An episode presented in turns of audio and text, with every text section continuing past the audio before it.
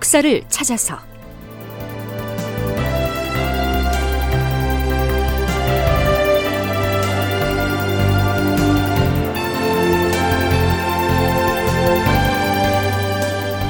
제 923편 위기 일발 이순신을 구명하라.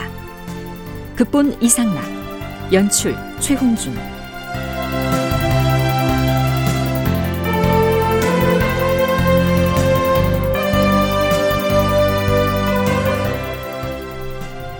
여러분 안녕하십니까? 역사를 찾아서의 김석환입니다. 선조 30년에 해당하는 서기 1597년 3월 13일 이때 이순신은 한산도에서 압송돼서 의금부에 갇혀 있었습니다. 마침내 선조가 우부승지 김홍미에게 비만기를 내려서 이렇게 명하지요. 이번에 이순신이 조정을 기망한 사실이 드러났는데 이는 곧 임금을 무시한 죄이다. 그는 저기 바다를 건너올 것을 뻔히 알면서도 맞서 싸우지 않았으니 이것은 또한 나라를 저버린 죄이다. 그뿐인가? 심지어 남의 공을 가로채고 다른 사람을 모함하기까지 하였으니 이 또한 의심할 여지가 없는 중죄라고 할 것이다. 이순신이 저지른 이 같은 죄상을 법에 의거해 보면 그의 죄는 결코 용서받을 수 없는 지경이니 형률을 상세히 검토하여 이순신을 죽이는 것이 마땅하다. 신하로서 임금을 속인 자는 용서치 아니하고 반드시 죽이게 돼 있다.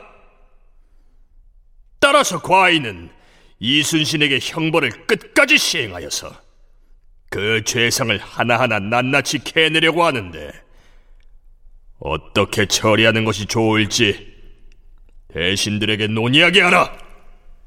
비만기를 통해서 드러난 선조의 결심이 추상 같아 보이죠.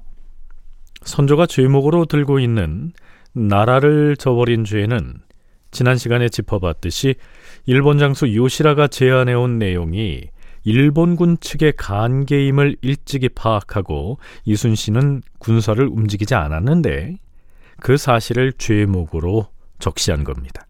또한 이른바 조정을 기망한 죄 이것은 임진왜란 초기에 원균이 세운 공을 이순신이 가로챘다 이런 혐의죠. 그것이 사실이냐 하는 것의 여부는 우리가 충분히 탐색한 바가 있으니까 여기선 재론하지 않겠습니다. 그런데요.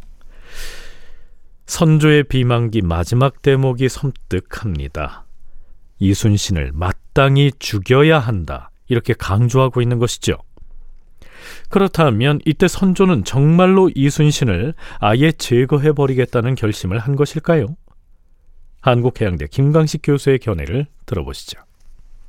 선조가 이 시기에는 이제 전쟁이 어느 정도 안전까지는 아니지만 정리가 더 대응할 수 있는 대응력을 가지고 있는 시기였기 때문에 어, 남쪽 바다에서 어쨌든 영웅시 되고 있는 이순신에 대한 어느 정도 견제가 필요하다 이렇게 생각할 수 있고 그 다음에 또 중앙조정에서는 또 이순신에 대한 견제를 하는 과정에서 서인 세력들이 상당히 발언을 권을 행사하는 이런 시기였기 때문에 선조와 이 서인 세력들이 연합해서 이순신을 나름대로 견제하려는 이런 의미가 컸고 그게 또 이 전쟁 시기에 있었던 명령불복종죄라는 이런 어떤 죄가 이건 뭐 사형에 처할 수 있는 거니까 이런 어떤 제목을 세워서라도 이순신을 제거하려는 그런 의도가 정략적으로 있었던 게 아닐까. 선조가 원균을 후원해온 서인 세력과 합작을 해서 이순신을 제거하려는 정략적인 의도를 지니고 있었을 것이다. 이런 얘긴데요. 선조의 비만기 중에 이 대목을 되새겨볼 필요는 있습니다. 신하로서 임금을 속인 자는 반드시 죽이게 돼 있다. 따라서 과인은 이순신에게 형벌을 끝까지 시행하여서 그 죄상을 하나하나 캐내려고 하는 것이다. 네, 쉽게 말하면 스스로 자신의 죄를 토설할 때까지 곤장을 치고 고문을 하겠다는 의미입니다. 우리가 지금껏 살펴본 바에 따르면 조선의 역사에서 숱한 사람들이 그 모진 고신을 견디지 못하고 숨이 끊어졌지요. 그런 고문을 이순신에게도 가하겠다는 얘기입니다. 서강대 계승범 교수의 얘기 이어집니다. 실제 선조라는 사람이 그렇게 뭐 강단 있는 사람은 아니고요. 두 가지 경우를 항상 염두에 두고 거기서 왔다 갔다 하는 타입의 사람이거든요. 선조가. 또 그러니까 일단 무조건 한번 자백을 받으라는 거 아니에요. 그럼 장하에 죽을 수가 있어요. 장하에 죽으면 선조는 지금 진실을 알기 위해서 문초하는 과정에서 이순신이가 형신을 못 견디고 스스로 죽었네. 그러면 선조는 자기 책임이 없는 거예요. 자기 책임은 안, 공식적인 책임은 안 지면서 눈에 가시 이순신을 제거할 수 있는 거죠. 요런 게 정치거든요. 두 번째는 뭐냐 하면은 자기 명을 대놓고 거역한 사람이니까 공식적으로는 극단적인 처벌을 하라고 막 명령을 내려야만 해요. 그렇지 않으면 어 왕의 명을 거역해도 뭐 별 볼 일 없네. 이게 인식이 돼버리면 왕권의 행사가 불가능해지거든요.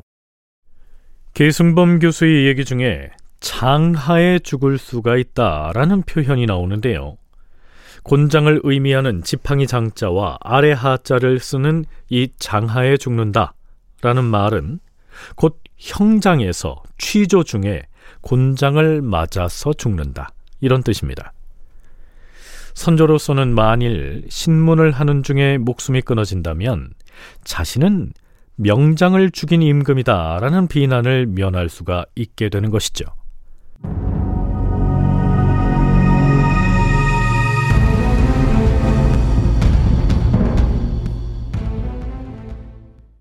그렇다면 이순신은 선조가 지시한 대로 형장으로 끌려 나와서 고신을 당하게 됐을까요? 이런저런 기록을 살펴보면 이순신은 형신, 즉 형장에서 고문을 한 차례 당한 것으로 되어 있습니다. 그런데 이상하게도 누가 이순신에 대한 추국에 참여했는지, 무엇을 물었고 이순신은 또 뭐라고 대답을 했는지 그런 내용은 선조실록에 전혀 기록되어 있지 않습니다. 참 이상하지요. 이순신은 옥에 갇혀 있는 동안에는 일기를 쓰지 않았기 때문에 물론 난중일기에도 이 대목이 공란으로 비어 있습니다. 뒷날에 고쳐 쓴 선조 수정실록에서는 이런 내용이 보이기는 합니다. 이순신은 소서행장이 요시라를 통해서 부산 앞바다로 출동하라는 제안을 받았을 때 나는 저들의 말대로 하지 아니할 것이다. 바닷길이 험난할 뿐 아니라 우리가 망망대해로 나아가면 외적은 필시 미리 복병을 설치하고 기다릴 것이다. 우리가 전함을 많이 출동하면 적이 알게 될 것이고 적게 출동하면 도리어 습격을 받을 것이다. 이렇게 말하고는 마침내 조정의 명에 따르지 않았다. 그런데 가등청정은 과연 다대포 앞바다에 왔다가 그대로 서생포로 향했다. 이는 실로 소서행장과 미리 짜고서 함께 우리 수군을 유인하고자 한 것이었다. 그런데도 조정에서는 오히려 조정의 명령을 따르지 않은 것을 들어서 이순신을 하옥시켜 고신하게 하였으며 이렇게 돼 있으며 유성룡의 징비록에는 조정에서는 이순신에게 한 차례 고문을 가한 다음에 이렇게 기술돼 있는 점으로 봐서 심한 형벌은 아니었을지라도 한 차례의 고문을 당한 것은 틀림없어 보입니다.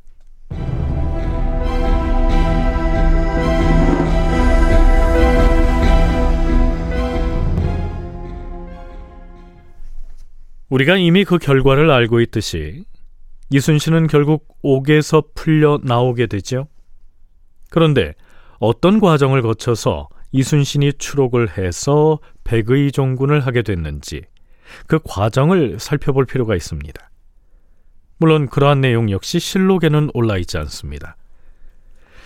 이순신이 투옥되자마자 가장 먼저 구명운동에 나선 사람은 반곡이라고 하는 호를 가진 정경달이었습니다.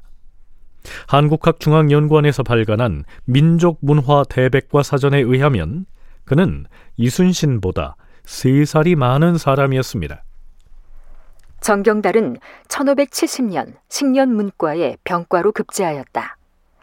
1592년에 임진왜란이 일어나자 선산 군수로서 의병을 모으고 관찰사 김성일, 병마철도사 조대곤과 함께 기묘한 전략을 써서 금오산 아래에서 외적을 대파하였다. 1594년에는 수군 통제사 이순신의 계청으로 그의 종사관이 되었다. 그러다 이순신이 원균의 모함으로 투옥되었을 때 조정에 나아가 이렇게 호소하였다.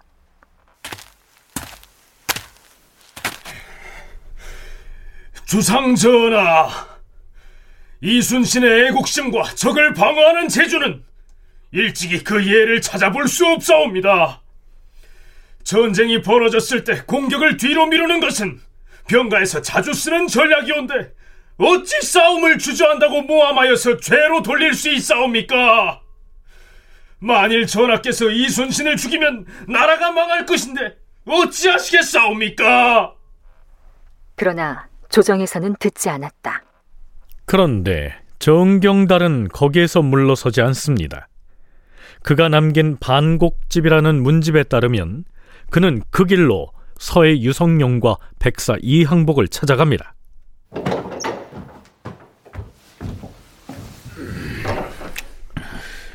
두 대감께서는 설마 이순신을 형장에서 죽어나가도록 내버려 두지는 않으시겠지요? 어찌 그런 말을 하시는가? 우리도 여러 계책을 궁리하고 있는 중인데 조정의 일부 대신들과 임금의 마음을 돌리기가 쉽지가 않네. 그대는 남쪽에서 오랫동안 이순신과 함께 전쟁을 치렀으니 원균과 이순신 중 누가 옳고 그런지 그 시시비비를 말해줄 수가 있겠는가? 누가 옳고 그런가는 구구하게 해명하고 말고 할 일이 아닙니다. 그 그래도 설명을 해줘야 사람들을 이해시킬 것 아닌가? 그것은 말로써 해명할 필요가 없는 것입니다.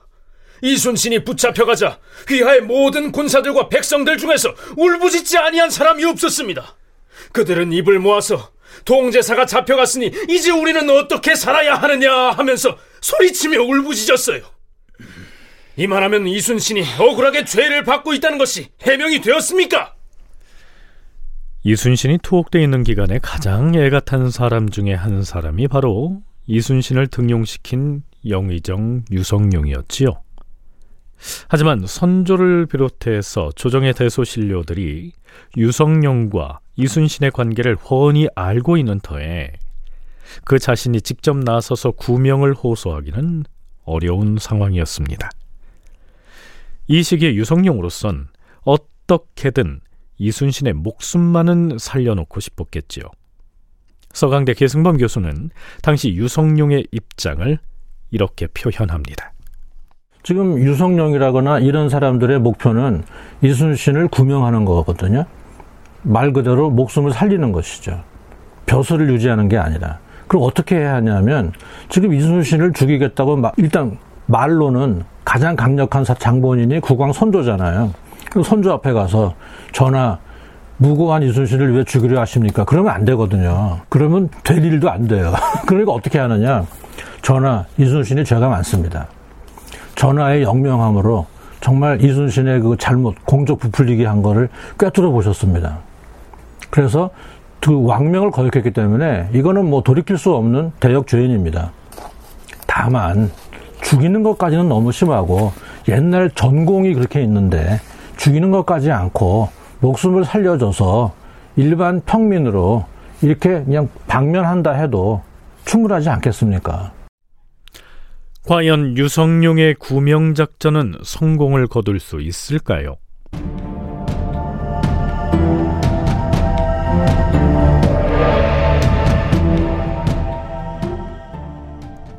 그런데요. 그때 유성룡에게 한 상자의 서류 뭉치를 가지고 찾아온 사람이 있었습니다.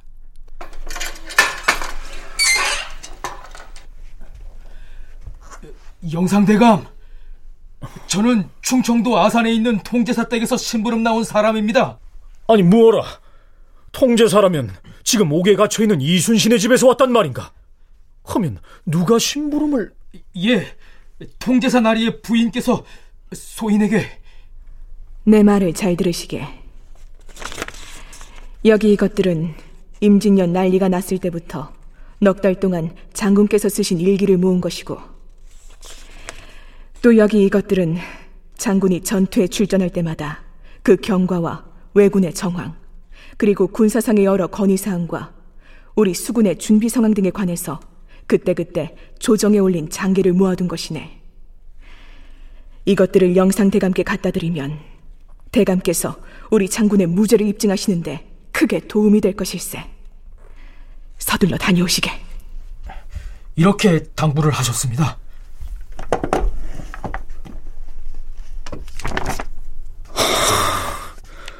그 생사가 걸린 전투 와중에도 꼬박꼬박 일기를 써왔다니 놀랍고도 놀랍다.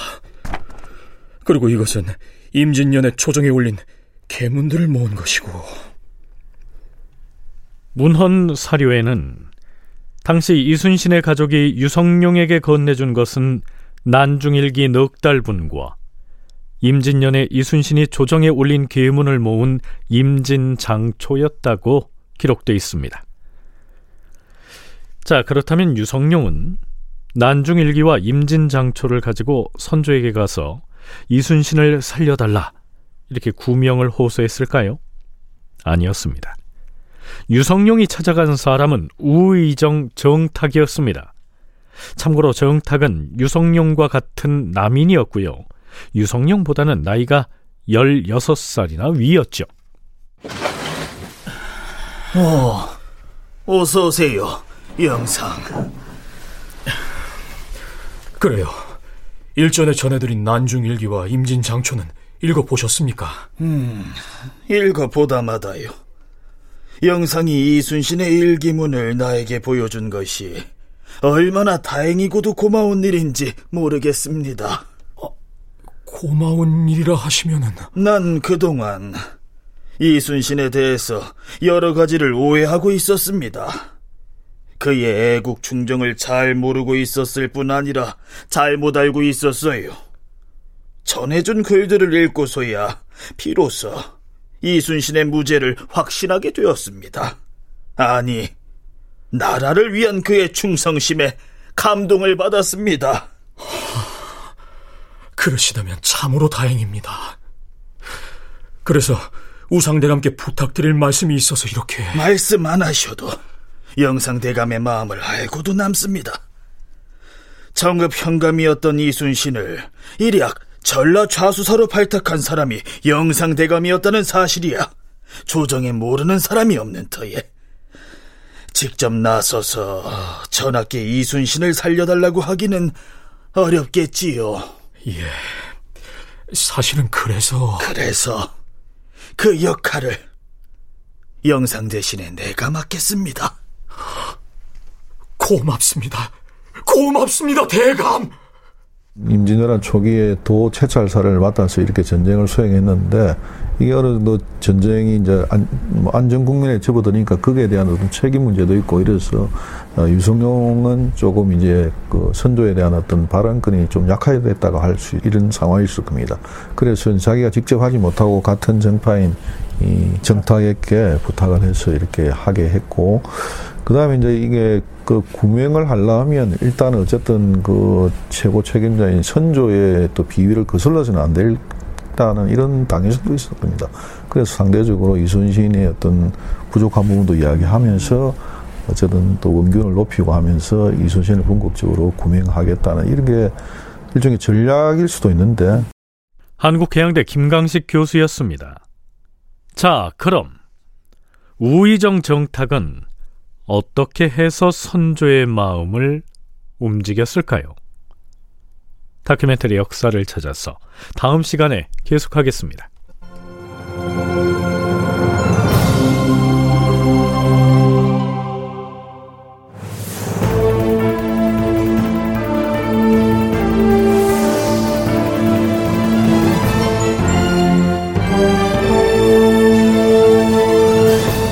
다큐멘터리 역사를 찾아서 제 923편 위기 일발 이순신을 구명하라 이상락 극본 최웅준 연출로 보내드렸습니다.